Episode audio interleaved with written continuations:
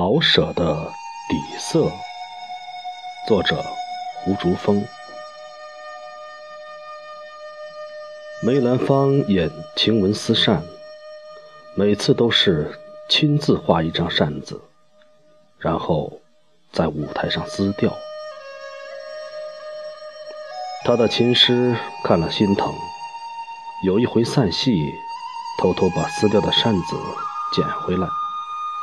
重新装裱，送给了老舍。老舍钟情名伶的扇子，想方设法收藏了不少。老舍也喜欢小古董，瓶瓶罐罐，不管缺口裂缝，都摆在家里。有一次，懂行的朋友仔细看了那些藏品，轻轻说道：“全该扔。”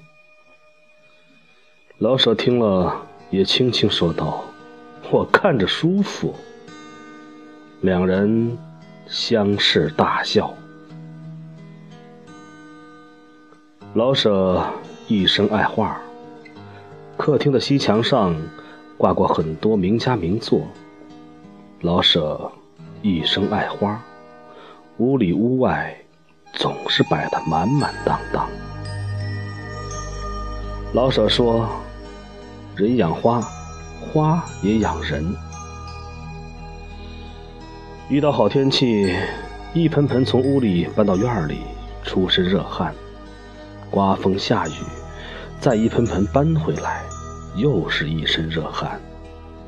老舍的家里从来不缺时令鲜果，他本人不能吃生冷，却喜欢看看、闻闻。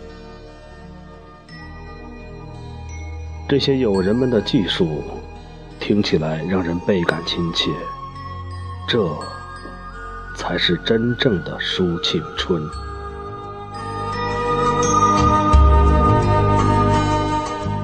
少年时读《骆驼祥子》，正值盛夏，院子里蜻蜓低飞，飞过老舍笔下的芸芸众生。小说最后。写祥子混杂在送葬队伍里行尸走肉一般，结尾调子灰暗，但充满血性，是我喜欢的味道。都说老舍幽默，这太简单，也太脸谱化。幽默二字不过是老舍的引子，概括不了他的风格。读老舍的小说，时而发笑，继而感人，终而悲愤。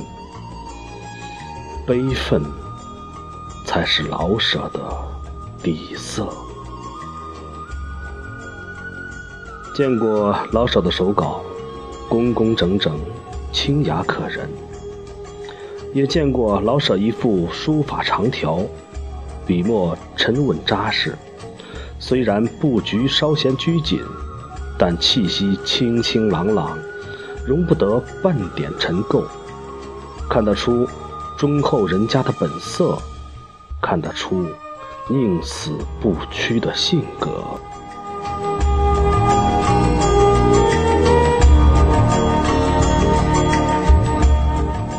沈从文听说老舍自尽，非常难过，摘下眼睛。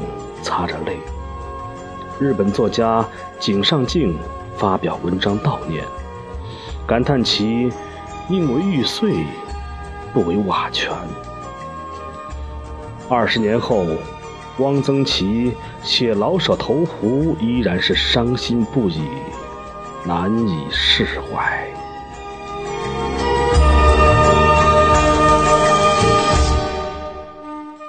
湖水。从来都是冷的，钱谦益跳不进去，老舍跳得进去。瓦全了也是瓦，玉碎了还是玉。